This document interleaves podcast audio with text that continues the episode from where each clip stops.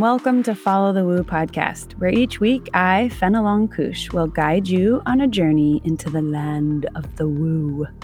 We're going to investigate witchcraft, meditations, the paranormal and supernatural, alien and fae encounters, gurus, shamanism, and, and, and all the woo.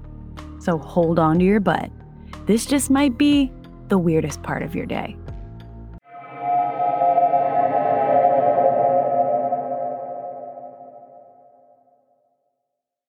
Hello, humans. I am back after a week of vacation, luxurious vacation on the beach. It was wonderful. Just kidding. I didn't do any of that, but I really, really wish that I did.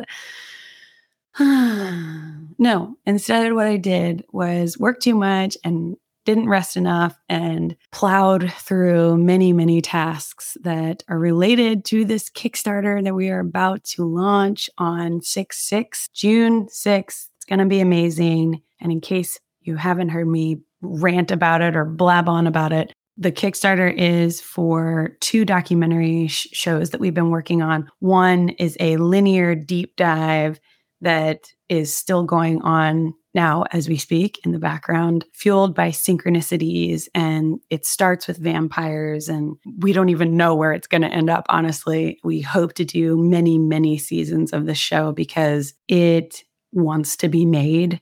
It keeps calling to us seductively, you know, like answer the call of the weird and dig into yourselves and find maybe not answers, but find out more about how insane and unfathomable the universe really is. So that's one of the shows. The other show is episodic. It's like a formulaic ghost hunting show, but flipped on its head. We've feministed it and queerified it. And we're also not just focusing on ghosts, we're focusing on making contact with inhuman entities. So, whatever location we go to, we attempt to make contact with the entity that people have been experiencing in that location. Each location has reports of high strangeness, and we follow them. Both shows are so incredible because there's this linear show that keeps you up at night, right? I mean, it just, any of you who've gone on paranormal adventures before that are long form, you know, that it's like we are on this long fucking ride. Like it's probably going to be more than this lifetime. You know that it changes you and opens parts of your brain up that you never thought were possible with the formulaic show, it's something that gives us that like immediate hit of dopamine. You know, in a long form show, you're like waiting for more things to unfold. And sometimes that takes a few months. And so while the cameras are still available to everybody on the team, when something pops up organically, it could be a while before the next phase of the initiation is meant to unfold. Whereas the other show, it's like we go to this location, we stay up all night, and throw every experiment we can think of at it. And not just technologically speaking, we're not just using the Estes and spirit boxes and EMFs. We're also bringing in different psychics and mediums and using witchcraft and different divination tools to try to make contact. You get to kind of have this immediate gratification and this long term gratification. Our goal is that you feel inspired to go on your own paranormal adventures and investigate the weird a little bit more, to think outside of the box a little more. And we hope to carve out a space that doesn't really exist in the paranormal TV space right now. With your help, we can finish these two seasons season one for the first show, season one for the other show, and we can continue making further seasons. So we can just keep this ball rolling and giving you great content. You will be hearing us shouting it from the rooftops the rest of this week. And of course, when we launch, which is about a week away. So hold on to your butts. All right, let's talk about my guest on this episode. Her name is Linda Gareh-Applegate. She was born in London, England, and she initially trained as a singer. However, in 1987, she discovered the radiance technique, authentic Reiki, which started her on a spiritual journey. She's an authentic Reiki master and practitioner and has studied to the highest level of the seventh degree. In 2005, she started to study frequencies of brilliance and completed all 52 stages. These techniques have provided stepping stones for becoming an energy channel and allowing her to connect with angels, whales, the elemental kingdom, and her own personal soul light language. Linda is a certified elemental healing practitioner and also a certified whale and dolphin energy healing practitioner. I know that's a lot of stuff. So, in this conversation, we kind of unpack what authentic Reiki is. How is that different than regular Reiki? We also talk about frequencies of brilliance. What is that? And why are there so many stages? And what happens to your body, mind, and spirit when you go through all of those 52 stages? My favorite part about that is that there's an alien component. There is a group of four Pleiadians that Linda works with on a regular basis. And that's just normal for her. She's constantly in contact with aliens.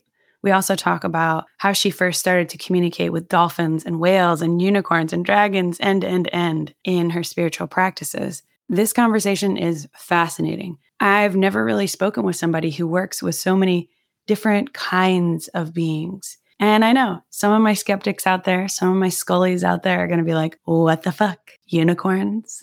Dragons? But you know, the mind is really powerful.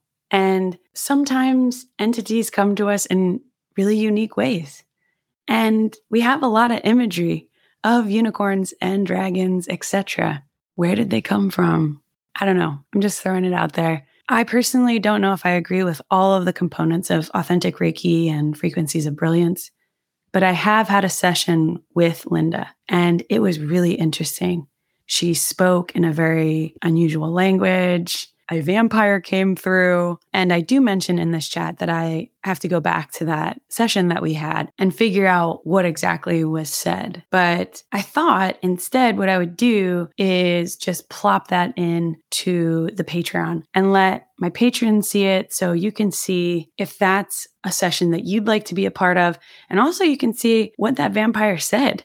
A lot of interesting messages came through. I was specifically asking about the shows that we're about to launch and that we're doing this Kickstarter for. And strangely, a vampire named Ivan came through. You know, take it or leave it. That'll be available to the patrons. I'm going to put it up there unpolished, unedited. So don't judge me. Just love me anyway, patrons. But I will plop that into your patron inbox. And the other thing that comes up is a regression that I had before, which I brought up on the podcast in the past, where I remembered being a refugee uh, from another planet. And I really freaked out the hypnotist. So we talk a little bit about that in this conversation as well. And the planet Lyra or Lyra. Any of you who know more about that planet, please let me know. I'm definitely going to have to dig into that planet again and see if it feels familiar in any other ways because clearly Linda has been there and maybe I've been there too. I'm not sure. So, if you want to listen to a conversation about dolphins and whales and aliens and dragons, then this is the episode for you. If not, maybe skip this one. But you know what? They're all going to be fucking weird. Anyway, here's my chat with Linda. Let's get to the woo now. Yeah, yeah. Let's get to the woo now. Yeah, yeah.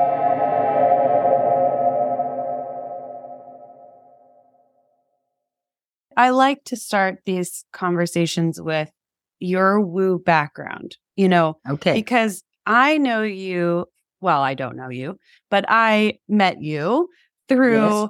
my friend Ashley, and she just had so many lovely things to say about you. And then you did a session for me, which was so unusual in so many ways. And and that's saying a lot since I've done, like I said, so many different kinds of energy healing and things like that.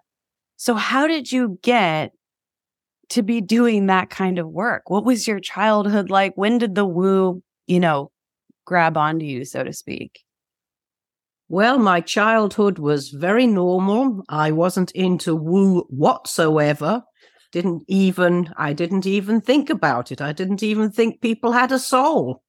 So I was, you know, pretty pretty basic and normal. And it wasn't until 1987 that a girlfriend told me about the Radiance Technique Authentic Reiki, which is Reiki in seven degrees. And and I decided to check it out. And so I was taking the first degree with um, my teacher. We were in California at the time. And I said to him, Oh, I just want to do the first degree. He shrugged his shoulders and said, Wait and see. Next day, I was asking him how to become a teacher. and I was also knew I would eventually take the seventh degree, which took 20 years, but I eventually got to the seventh degree. And it was a light switch just turned on. It was the start of my spiritual journey, and I never looked back from there. And I thought, well, this would be all I'll do. You know, I really enjoyed. Um, I became a teacher of the Radiance Technique. I was a practitioner. And this seemed to be my journey. I didn't think I was going anywhere else. And it wasn't until, and, you know, I use it on myself every day. It's part of who I, I've been doing this for 35 years now. And it's part of who I am. It's part of what I do. My day doesn't start right without it. And although I don't teach it that much, I teach it some. Um, it is a big part of my life. But then when we were, my, my husband was in the military, so we were moving around all the time. And then in uh, 2005, I came across a technique called frequencies of brilliance. And this is working uh, with Pleiadians. And I have a team of four Pleiadians who work with me. And I did. People say if you hear something three times from different sources, you should take note. And so I heard about this from three different sources, and I said, okay, looks like I'm supposed to take note. And so I went to stage one. And like with the radiance technique, I said, there's no way I'm doing any more than this. You know, I'm done. you can't drag me back here with wild horses. well, famous last words. it was kind of interesting I just before I left Canada, one of the practitioners, she said, Well, let's get a group of us together and we'll do a demo for people. And because there were more practitioners than there were people coming to receive the demo, we pulled straws. And I pulled a straw to be a worker. I said, you know, I'm leaving. Why not? You know, somebody who's who's staying in Canada. You know, I'm leaving. And the woman who was organizing said, There's a reason. Go ahead, do the demo. So I did. After I did the demo, I said, I have to continue with frequencies of brilliance. I have to continue. And we are taught at the stage three how to bring manna into your body. It's a light nutrition and it's kind of activating parts of the brain. So there's a connection from the pineal gland to the heart to the gut. And this, with the connections that go on in the brain, it starts to open up channels for you to receive the light nutrition. And after I did that class, I said, well, I've got to become a teacher. So I went and did the teaching. And although I've never actually taught it, there was a reason that I had to be there. And that was the start of my journey with frequencies of brilliance. And there's 52 stages. I went, there's no way I'm going to do that. yeah, I'll get to 20, then I'll be done. Well, I got to 20. Uh, well, I'll go to 30, then I'll be done. And then there we had groupings of, and it took, oh, I, I've been training now since 2005 and I'm still training. We've completed up to stage 52, which is the frequencies of brilliance. I completed that in 2020, and I'd be going up to Minnesota in February every year to do training. That's cold. Yeah. I know. Couldn't we chosen a different month than February in a Minnesota? Different state. Yeah. exactly. Different month, different state you choose. Yeah. yes. But, so, you know, it was always amazing. It was always, and I just felt I had to keep going. So I did up to stage 52 and it got easier all the time. Stage one is a really tough cookie to work with. It brings up all kinds of issues, and you go, oh God. why did I do this? yes, why did I do this? 12 intensive days of bringing up issues. It's like, mm. oh my God. yeah. But the whole thing gets easier after that. And what's so interesting about frequencies of brilliance is I would have lots of visuals. And with the radiance technique, not so much. You know, I get ideas with that. When I'm doing my hands on, I get ideas, you know, go, oh, that would be a good idea. And then I get start to formulate how I want to present that idea. But with frequencies of brilliance, I never was visual except when I was doing my training. And I'd see all kinds of things, you know, like a Pegasus flying by. I go, what? and then one time I was in meditation and I turn into a dragon and I'm going, ah. what? this is so weird. And I kind of just going with the flow, things would present themselves. And as I did the frequencies of brilliance more and more, I become more visual and have more visions. And when I work with people, I usually get some kind of vision that, you know, when we worked together, we we had visions. Mm-hmm. Yeah, we sure did. I can't exactly remember what happened. I mean, you can illuminate if you want. I'm not going to. you know what? I can't remember. And then, and I wanted to, you know what I'll do? I'll I'll look at I'll uh re-listen to it before I yeah. do the intro. Oh, okay, right. Yeah, yes. We'll go yeah. through that. Because I don't remember I can't remember the visuals. I do remember a certain vampire coming through and giving me a very strong message. And mm-hmm. I remember some of the feelings that I had, but I can't remember the visuals. Although they they were remarkable though. So it's funny that I can't remember them right now. Yes, and your friend Ashley, I mean, she wanted me to investigate the Hathors. And I went, I don't really know much about the Hathors, but messages came through and that's what we got. Yeah. And I recently had a client and he came and I was, I said, You were a merman. I was thinking, should I even say this? But I've never done this before and I'm telling him as a merman.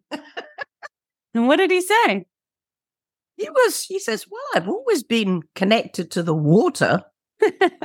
Because when he first said that, I thought, well, maybe whales. No, it wasn't whales. It was definitely a merman. And there was a whole host of stuff that he needed to address in his merman being.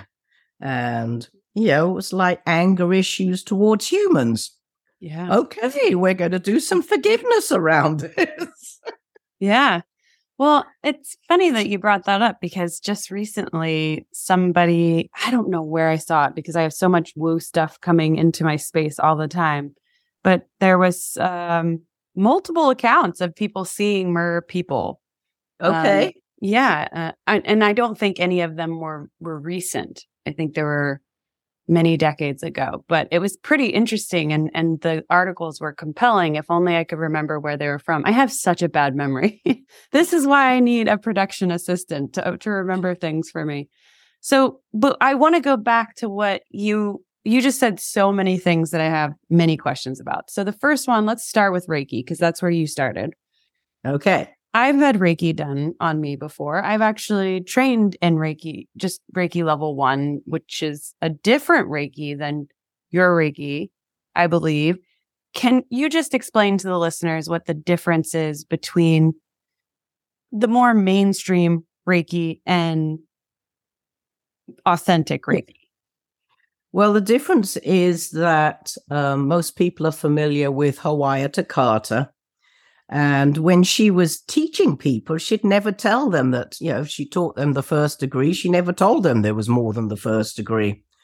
And then when she eventually started to teach some people to become teachers, she didn't tell them, you know, that there's more to the system. She said, I will tell you when you're ready. And that's all she said. And it wasn't until um, and she thought she would live till she was 100. She actually died when she was 80. and Dr. Barbara Ray, who um, was the head of the Radiance Technique, Authentic Reiki, they changed the name to the Radiance Technique so that people would understand that there was a difference between what was being taught up to the third degree and the full intact Usui system of seven degrees. And so, actually, what you need in order for the system to be intact, you have to have the fifth degree attunements to be able to attune somebody to the third degree. But after Hawayo Takata died, people were who had the third degree were attuning other people to the third degree. So a portion of the science was missing. Mm. And, you know, and so it was no longer um, the Radiance Technique Authentic Reiki is a transcendental meditation technique that uses the hands. And so it's related to other Eastern vibrational sciences, such as transcendental meditation and other Eastern vibrational sciences and chakras and chakra sciences. And so it, what happened after Hawayo Takata's death and after people who didn't know that there was more of a full system than what they thought there was, and who were going out and teaching other people the third degree. Part of the attunement processes were missing. And so you're accessing a different energy. And so when I came across this, it's, I do have people who sometimes come who are Reiki masters and that's fine if you're happy with it and it works for you. But some of them say, I just felt something was missing. And I said, Yeah, something is missing. You know, so it just depends what you're resonating with. It's not that Reiki's bad, it's just not the intact system. When Dr. Barbara Ray met Hawayo Takata, because she'd she'd received the first degree from somebody, you know, who could legitimately teach it. And she, because she had done transcendental meditation and because she taught ancient civilizations as a, a university professor, she was familiar with a lot of Eastern vibrational energy sciences. And after she got the first degree, she says to this person, Who has the rest of this technique? And so they said, Hawayo Takata. And so she went and she met with Hawayo Takata and they locked eyes, and Hawayo Takata said to her, I've been waiting for you. And she trained her in all seven degrees within a month. I mean, that's a lot of energy, believe me. how long how long does it usually take? It took me 20 years. Dang. yeah, dang. I kept I kept applying. I got the sixth degree, I think, after 10 years, and I kept applying to do the seventh degree. And we kept being told, you're not ready, you're not ready, you're not ready, you're not ready. And wow, when am I going to be ready? Eventually, after 20 years, I was allowed to do the seventh degree. What is so special about getting to the seventh degree? What is it just well, it- nobody has to. It's just something, it was like something that I felt I had to do. It was part of my journey, part of the stepping stones. So for me, the radiance technique and frequencies of brilliance have been stepping stones for becoming an energy channel. And ah, that's, yeah, I mean, when I was first told that a girlfriend of mine channels a being called One, and he said to me, You're going to be an energy channel. I go, What's that? no idea what that was. what is that, sir? So, you know, it was uh, when things happened to me spontaneously. And so when I started to channel, you know, energetically, it's like, oh, what's happening? What's this? yeah. So um, you had said that, you know, someone came to you and they were a Reiki master in the traditional or what's more mainstream, I should say. Yes, okay. the mainstream Reiki, and they um, said that that Reiki was missing something. And you know, then you mentioned the transcendental meditation. Is that the core thing that's missing? Is that is that yes, those components were supposed to be married? No, well, the component that was missing is that you have to have the fifth degree and all the attunements that are involved with the fifth degree and all the symbols that are involved up to the fifth degree to attune somebody to the third degree. Otherwise, a portion of the science is missing.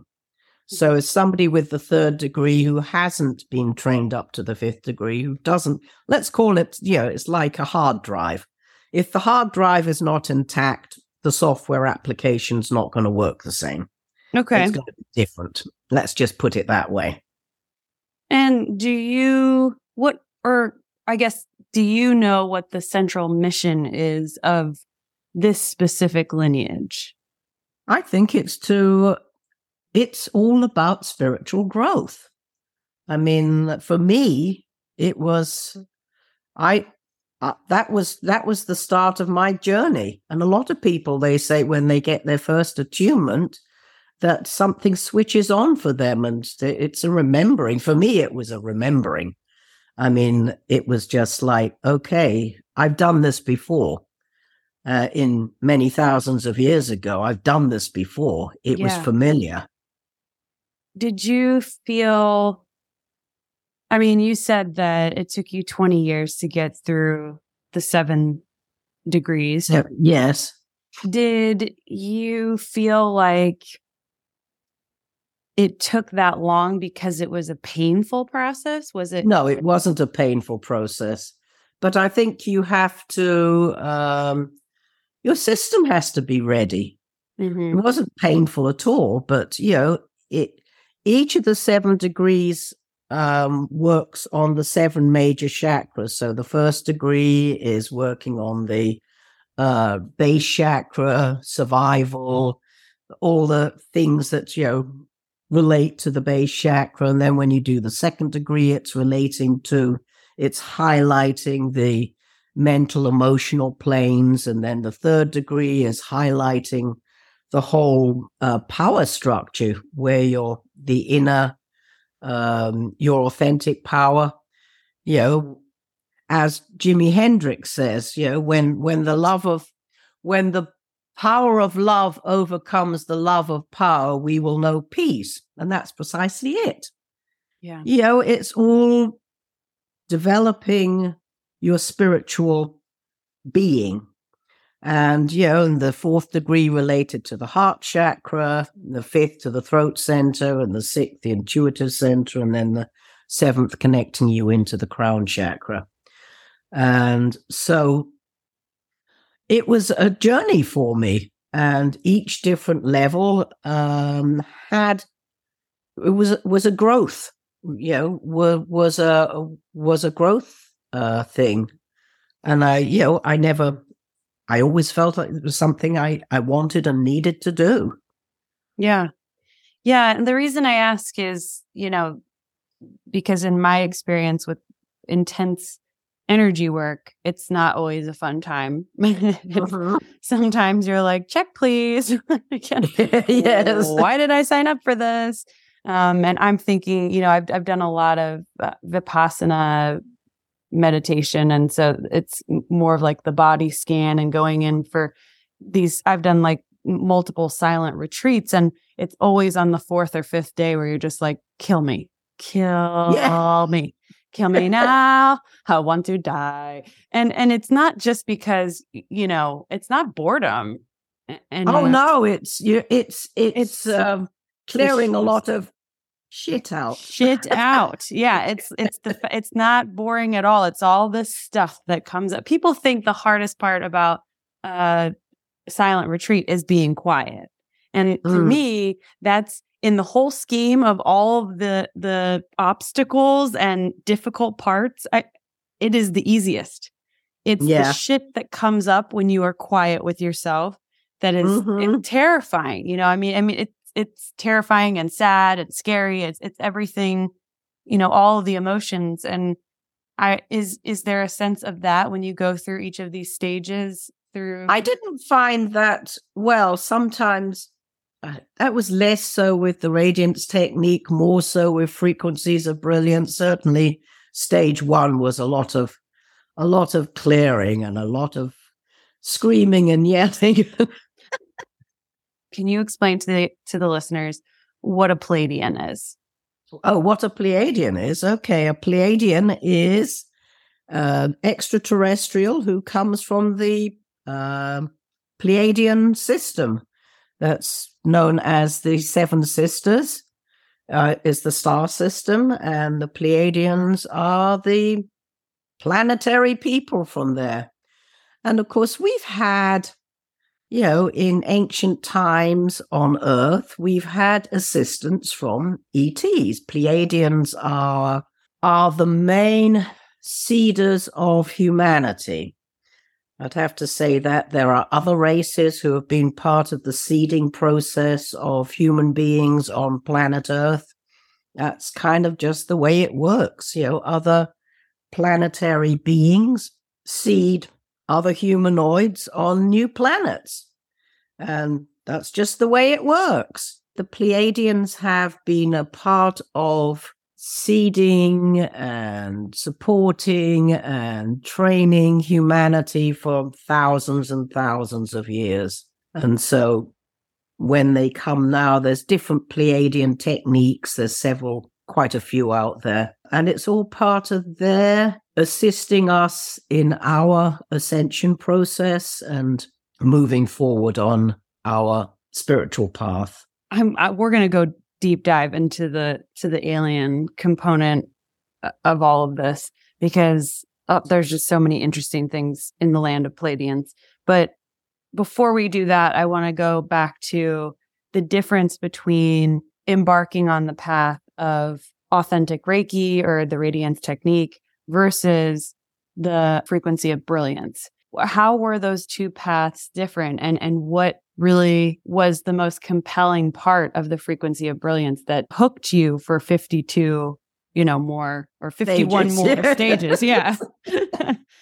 I'm, the energy feels very different. And it was just part of, I just knew that this was part of my stepping stones to doing the kind of work I'm doing now as well, which is working with whales and unicorns and dragons and light language and all that kind of thing. Because, you know, I, I suppose you're going to be asking me that as well. yeah, you bet. We'll be we'll be getting to that. Hold on to your butt. but yes, I think this was all part of my it's the mission that I I came here to do in this body at this time. And so the journey was you know, the radiance technique first, and then frequencies of brilliance. These were all part of my journey, part of the stepping stones. And it was just an inner knowing that this was part of my journey and that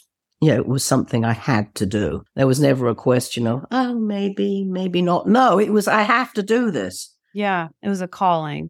yeah absolutely And even though, and this is how callings are, right? Even though stage one was gnarly and you didn't. you oh didn't stage one was gnarly yes i went hey you're not dragging me back here with wild horses Yeah, yeah. but I think it's a bit like, you know, I, I mean, I haven't birthed a child, but I think some people, they have a child and they said, that's it, no more. And then, oh, there's a bunch more children come, you know. I suppose you forget the pain of birthing. Yeah, yeah. Well, I bring it back to to the vipassana retreats. You know, it's like I don't know why they call them retreat. They're not retreats. There's nothing relaxing really about them. Um, but it's like you know, why did I keep going back? It's I felt called to do it again, Yes. even though Yeah. I the pain and suffering was there. Um, That's part part of your path. You know, you just feel it, you know it. Every fiber of your cell in your body says, do it. And you know, if you don't do it, you you you you you don't, you know, you start to have I think if you're not following your path, that's where you fall apart. You've just got to follow it. There's something says do it. You have to. Yeah. So did the part about extraterrestrials at the time, did that freak Yeah. you out at all? Were you like, what the fuck? No. Or were you already open to that? I was already open to that. Okay. So, you know, you you mentioned that Palladians are or have been here helping us for thousands of years and really helping us with that ascension process. You know, I have a woo podcast obviously. I've heard this before from many different uh, Mhm. lineages of alien entities. So, my question always, and I just want to hear it from everybody who's had alien experiences why don't they help us get out of this shit show? I, I have my own, but I just want to know what you think. They are helping us. We are the manifest people on on the ground. We're the boots on the ground. And you know, they can't do it without us. You know, we are the conduit through which they work. Hmm. And you know, we've got to we've got to save ourselves. They're not going to come and save us. They'll assist us, but they won't save us. And it's all about us understanding who we are and moving along that path. And of course, people like you and me, we're way showers. And that's part of what we do. You know, we, we show people there's a different way. There's a different way than war. There's a different way than, you know, what we're doing at the moment. There, there is a path towards peace. And that's part of what we do.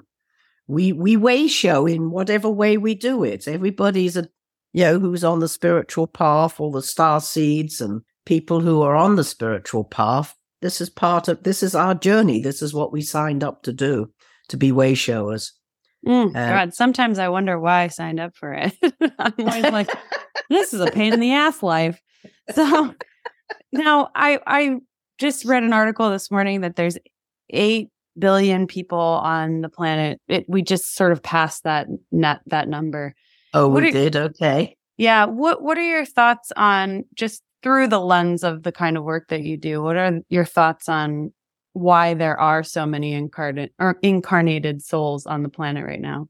Many people wanted to be here in physical body at this time of ascension. Earth is going through a huge transformation as we go through the 26,000 year cycles. And we're coming to the end of 126, 26,000 year cycle. And we're spiraling up. And a lot of people want to be here for the show and to be a part of it. And that's why you've got 8 billion and other people clamoring on the other side to take a physical body. And I think it's because they want to be here to be a part of what's happening, this historic event that's, you know, I think we tried it once before in the times of Atlantis and we failed. And we're trying again. Or now we're at the an, another cusp where we're moving forward into a new cycle and a new ascending from what's called the third dimension up into the fourth or fifth dimensions, where of course we're at a higher vibration and we're working from more from the heart. And I, I, a lot of my work is all about being heart centered. And I, I notice myself having to open up. This is all about me learning to be heart centered and also bringing other people into that heart centeredness. You know, where we're moving out of the ego mind into the heart. Mm-hmm. And a lot of the work that the Pleiadians do with us in frequencies of brilliance, for example, they're always connecting the pineal gland to the heart. There's this connection going on all the time.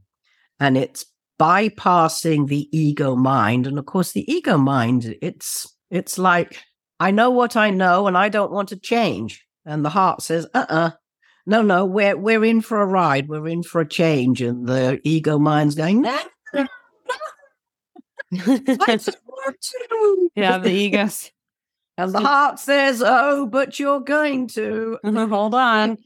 So you brought up Lemuria and Atlantis, though, and you said, you know, you think we might have tried this before, which is something that resonates with me But what do you mean when you say we might have tried this? What do you mean by that this? This this ascension, you know, because the as the story quote unquote story, the history, I don't know, goes, Atlantis sunk.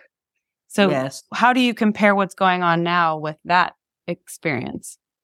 Well, I think there are, at this point in time, there are a lot of Atlanteans reincarnating to maybe do, some of them want, want to repeat the old crap that they were doing then, and other people want a new chance to do it differently. so that we actually can ascend into the, you know, go through the ascension process where our planet, Mother Earth, she's ascending, and you know, you better be along for the ride with her because she's doing it anyway. We're moving into a higher vibration, more of a heart vibration, and leaving the old patriarchy behind, the old way of manipulation and control, and moving into heart centeredness and a way of being in the world that is with love, with peace, compassion, and it's moving into the feminine, into the divine feminine. We're moving away from the patriarchy into the divine feminine, which means we're not leaving the patriarchy behind. We're just aligning the divine masculine with the divine feminine, bringing in an alignment because everybody contains the feminine and the masculine within themselves. Right. And you said earlier that the some of the work the Pleiadians do is you, I think you said the word seeding. Can you explain what you mean by that?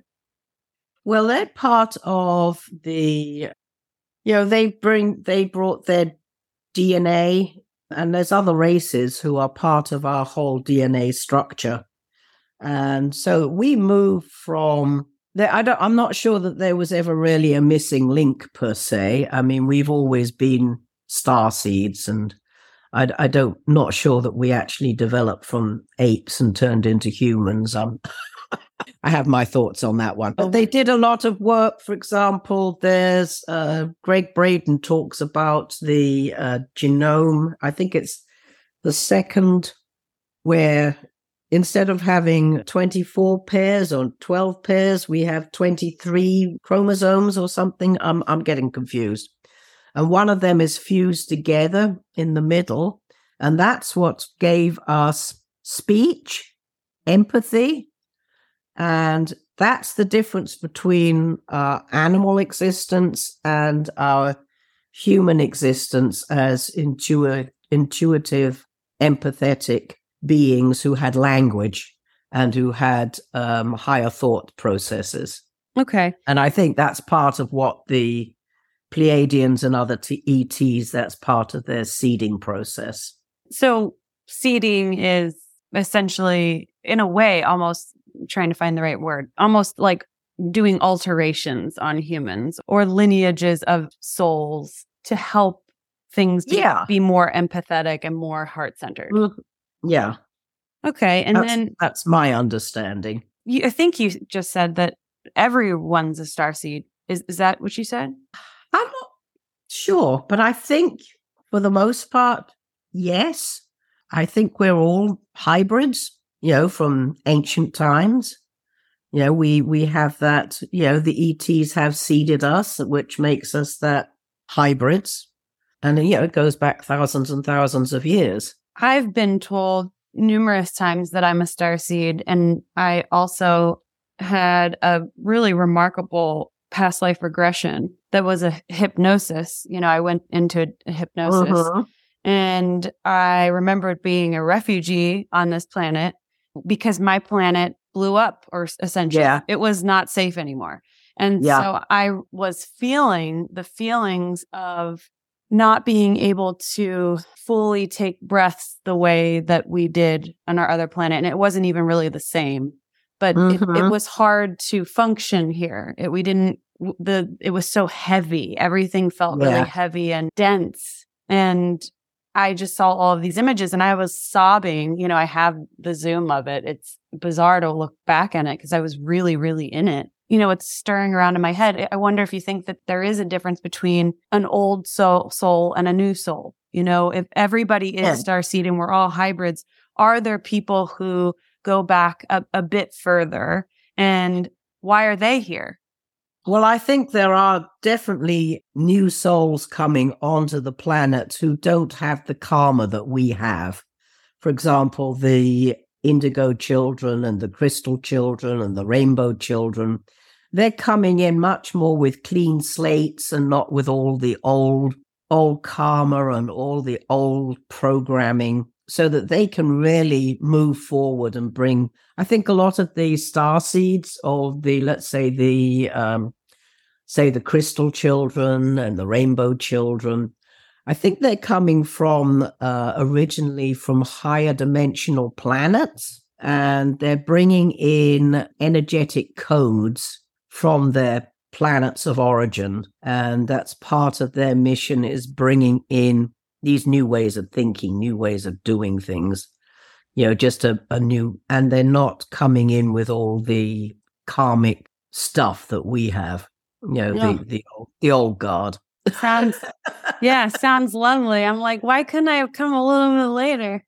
Um, but you know, that's that's not. Well, they still got to deal with all the stuff we're dealing with. Yeah. it's not, it's not easy for them either. No.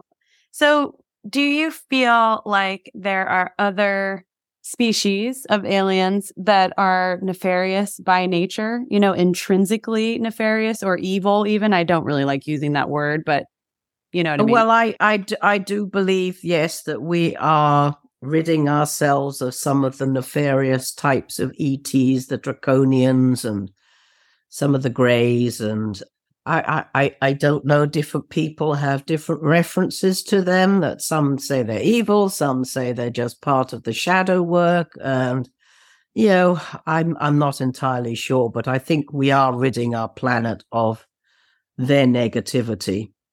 And these are some of the people like for the planet that you came from. I mean, I've I feel that I originally may have also come from the planet of Lyra, which was blown up. And and people came to one of the planets people came to was planet Earth as refugees. And you know, I do believe there are quite a lot of um, people who've been through that journey. yeah, I mean, I just got chills when you said that. That was really weird. How, do you know how to spell the name of that planet? I've Oh, heard it. Lyra, L Y R A. Hey, yeah. Yeah. Cryptids, you know, Bigfoot, the Loch Ness monster, Mothman. Do you think those are just other extraterrestrials or they're just sort of different kind of energies that aren't necessarily in the third dimension? I'm not sure. I think Bigfoot, for example, they move into different dimensions. I think they they spend time in the fourth dimension, and they they are kind of I don't know whether they're ETs or not, but they do shift in shift into different dimensions, as far as I know. Tell me about the the four Palladian guides. So you start this frequency of brilliance. When did they pop in and was it startling? Was what was that experience like? They're with you immediately as soon as you start training. They're part of your guide system. And if I do see them, we started with three Pleiadian guides. And I think I'm, I'm not sure what stage it was where, yeah, we either got a new team of four or one extra. I'm not sure. Christine wasn't quite sure either. But yeah, when you start to do the work, that's when they start to work through you. And I asked them one time what their names were. They told me, and I promptly forgot, and I've never asked again. I just kind of see them like columns of light. Yeah, and if if I do see anything, and I know one time it was kind of funny. I was doing one of the techniques, and I'm so directionally challenged, and I was going, "Is this left or is this right? Is this left? Am I in the right place?" And I was so confused. I heard my Pleiadian team start laughing. They were like, "Come on." yeah, like come on. So you work with them every morning. You said you do a morning routine. I do do uh, the radiance technique every morning, but if I'm doing frequencies work, they're always, you know, they work through me. And sometimes it's kind of interesting. Sometimes, you know, some, I usually don't touch the body much, but occasionally I'll have my hand in both hands in two different places. And one person said to me one time, Well, I could feel both your hands, but I felt another hand. I went, Oh, yeah, that can happen. that, that sometimes, sometimes they're holding, you know, holding a hand or holding a space or something. yeah, yeah, I've heard that before for sure. So, okay, you started with the radiance technique, authentic Reiki, and then you moved into frequency of brilliance. And then that sort of opened you up, you said, to becoming an energy channel. And that's when, at that time, I'm, I'm guessing, correct me if I'm wrong, you started channeling whales, dolphins, things like that. And how did that unfold? Okay, so I had started to channel angels.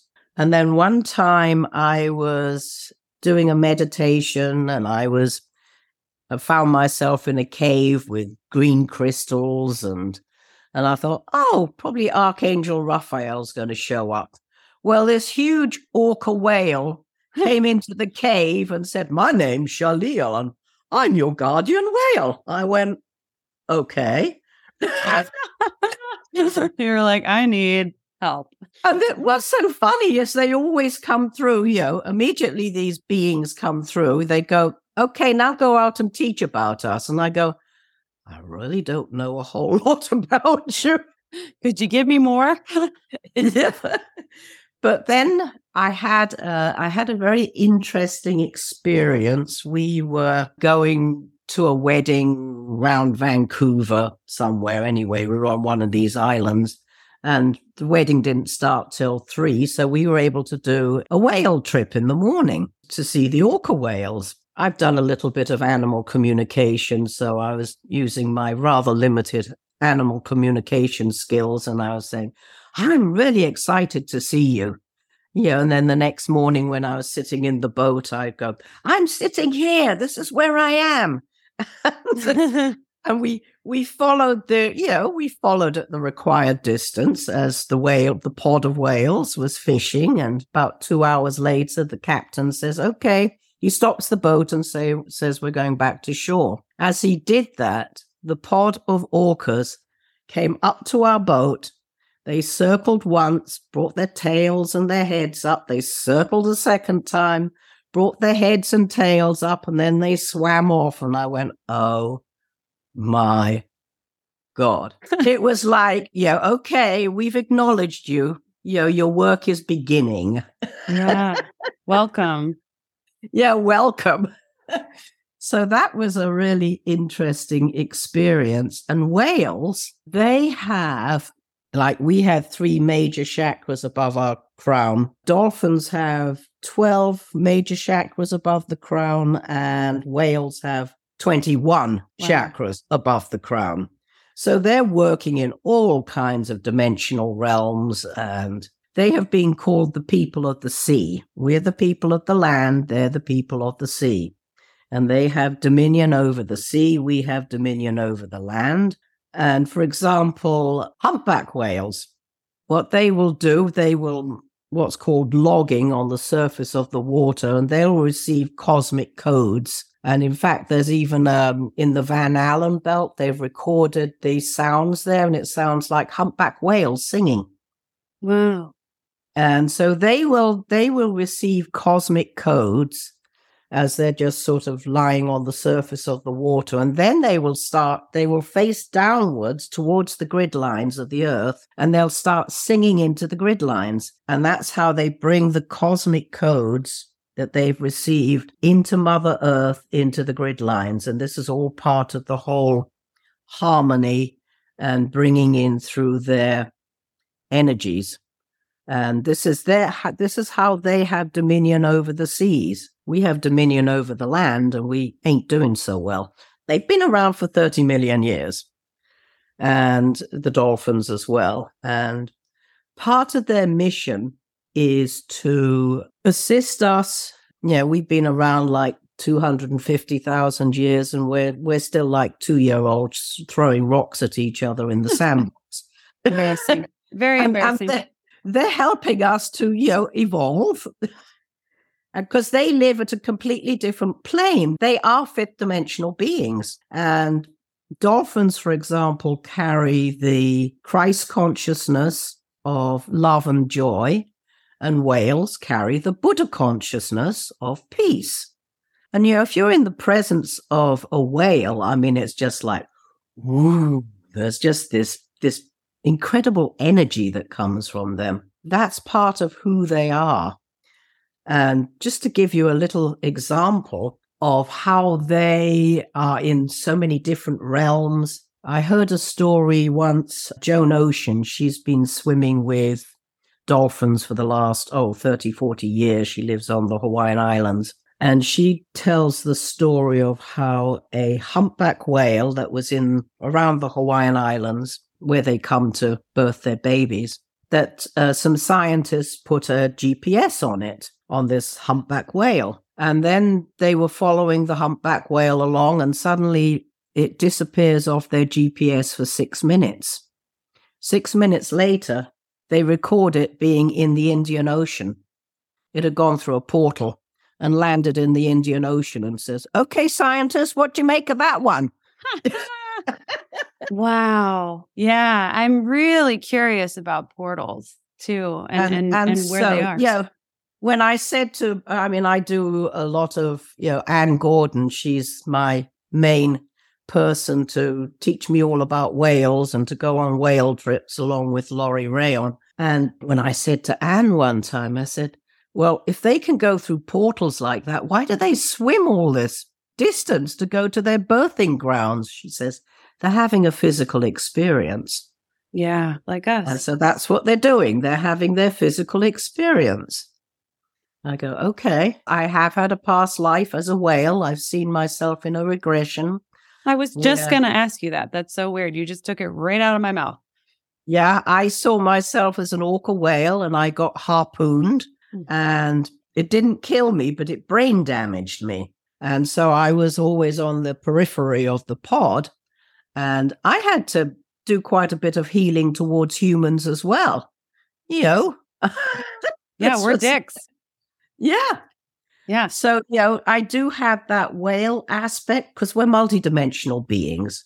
And there's, we just don't understand beyond the physical who we really are. And so I've seen one time, and I do connect into very high vibrational whales. One time, this blue whale showed up, her name Shagun, and she is an aspect of my soul. I went, oh, that's kind of interesting. Right. and then one time I was at a, a, cetacean summit that had been organized by Anne Gordon. Are you familiar with Bashar? Dar- Darryl Anka, he uh, channels an ET called Bashar. Oh, yeah. Yeah, yeah, yeah. I was like, and I know that word. He's very much into whales as well. Mm-hmm. And so somebody said to him, they're asking questions. She says, Can you tell me about the purple whale? And he goes, No. So I speak to this person the next day and I say to her, Can you tell me anything about this purple whale? And she goes, From my understanding, it's fifth dimensional. It's twice the size of a blue whale. So it's about 200 feet, which is pretty enormous. Jeez. And this purple whale, one time during Frequencies of Brilliance training, it showed up and says, My name's Wasani. And we went on a journey, and I've been working with Wasani ever since. And Wasani, a friend of mine, you know, when I was working with his energy, she said he has the kind of, feels like Merlin. He has hmm. this kind of magical energy. And for what he tells me, he works with, you know, fifth dimensional inner earth people, bringing through, you know, wisdom and caring for the planet and all that kind of stuff. All that good stuff. All that good stuff. Yeah. So you started channeling angels and then the, the dolphins and the whales came. And then when did the dragons and the unicorns and, and even when you were doing my vision quest session, you, a, a vampire came through. I mean, I, I had asked about the show, which is the documentary is about vampires, but one came through how did you get connected or sort of permission, so to speak, to be able to contact dragons, unicorns, elementals, etc.? Okay, well, with the dragons, this was once again during Frequencies of Brilliance. And we were in a meditation, and I suddenly turn into a dragon. I go, huh? it was never part of my, I, you know, it didn't even occur to me that, uh, you know, it was never part of my thinking. You know, I hadn't connected with elementals at all. And, uh, and then later on, a client came and I was about to do a Frequencies of Brilliance session, and he says to me, I've been seeing dragons around me. And I said, Yes, so have I. And so the dragons came through, initiated us. Yeah, we did a dragon session, not Frequencies of Brilliance. And, there's and then they said, Now go out and teach about us. That's what they Here always we- say to me. Here we go oh, again. Here we go again. So he and I actually did go out and teach a couple of classes, and then I got more information, you know, synchronistically. Of you course. Know, stuff, stuff, stuff shows up. Yeah, that's how it works. a, re- a replay of a dragon show. Okay, right. Well, I'm making busy notes. Yeah, feverishly yeah. taking notes. Yes. Yeah. And so it's developed since then. And, you know, I, yeah, I just connect in with them. And if I, sometimes if I'm doing a dragon session for somebody, I'll just pull cards and I will channel them energetically. I, I, I, really like to work with the cards from Diana Cooper, and she has these dragons from very many different realms, you know, 12th dimensional down to fifth dimensional. And, you know, they have their own unique energies, and I'll just bring their energies through. I'll just channel them. Are you, do you connect in with dragons at all? If you have a relationship with dragons at all? I have never tried, and I not not that I know of. I have other beings, but I haven't had a dragon connection yet. Yet, yeah, yet, yes, yes. I mean, when I'm teaching or doing a workshop, I'll usually do a, a meditation where people meet their guardian dragon, and then, of course, you know, they they have their dragons with them. Yeah, that's great. I want to do that sometime with you. yeah. yeah. Thank you so much for taking the time today to chat. And this is so interesting. I'm going to follow up with you. Thanks. Okay, yeah. I was really nervous about this, but at least you you just carried me through. So yeah, no, you did great. So well, and we'll get even weirder next time. But I do have to ask before I go, what's that Egyptian art behind you? Uh, let me see. Are you connected to the ancient Egyptian? Oh, yes, that comes up. I was in Egypt and one of them did this one. I don't know if you could see it. Whoops. That one. Yeah, that one. Yeah. That's an initiation taking place. Is it? Um, yeah. Yeah, we're gonna have to talk about that. And this is time. whirling, whirling dervishes. Uh, yes, other one. Yeah, another initiation, I think, of some kind. yeah, I'm I'm writing that down. We're gonna. That's definitely on the outline for next time because I I knew I knew you from somewhere. So put a pin in it. All right, Linda, I gotta go. I'll okay, right. Okay. Have a great day. Thanks. Right. Bye.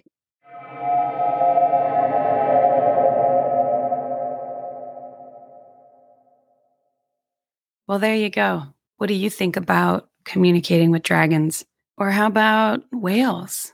Or do you want to work with Linda and see which guide comes forth for you to help you out on your bizarre journey? If you would like to do that, you can reach out to her directly at garehapplegate at gmail.com.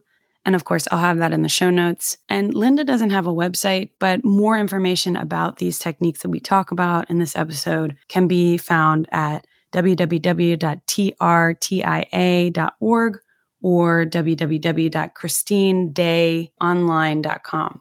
I hope you're following what you love. You can do it. All right, I'll talk to you next week when the Kickstarter will be launched, in case you forgot. Bye.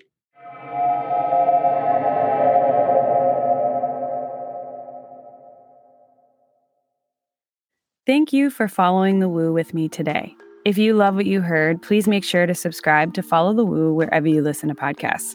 And if you're feeling particularly stoked about this show, please leave a review and or rating. You can also support this podcast by becoming a member of the Order of Woo, where you'll get community access and loads of extra goodies exclusively on Patreon.